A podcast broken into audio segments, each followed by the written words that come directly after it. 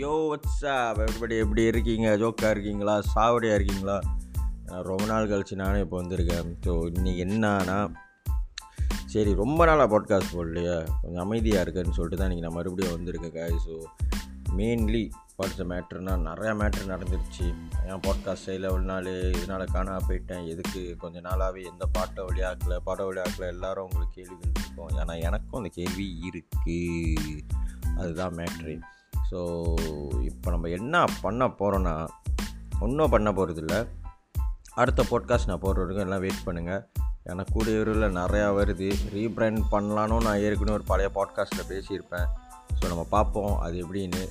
But இப்போதைக்கு ஒரே matter என்னன்னா ஜஸ்ட் அப்ரிஷியேட் ஒட் ever you doing what ever you have friends family எல்லாத்தையும் அப்ரிஷியேட் பண்ணுங்கள் ஜாலியாக இருங்க. ரொம்ப ஸ்ட்ரெஸ் பண்ணிக்காதீங்க.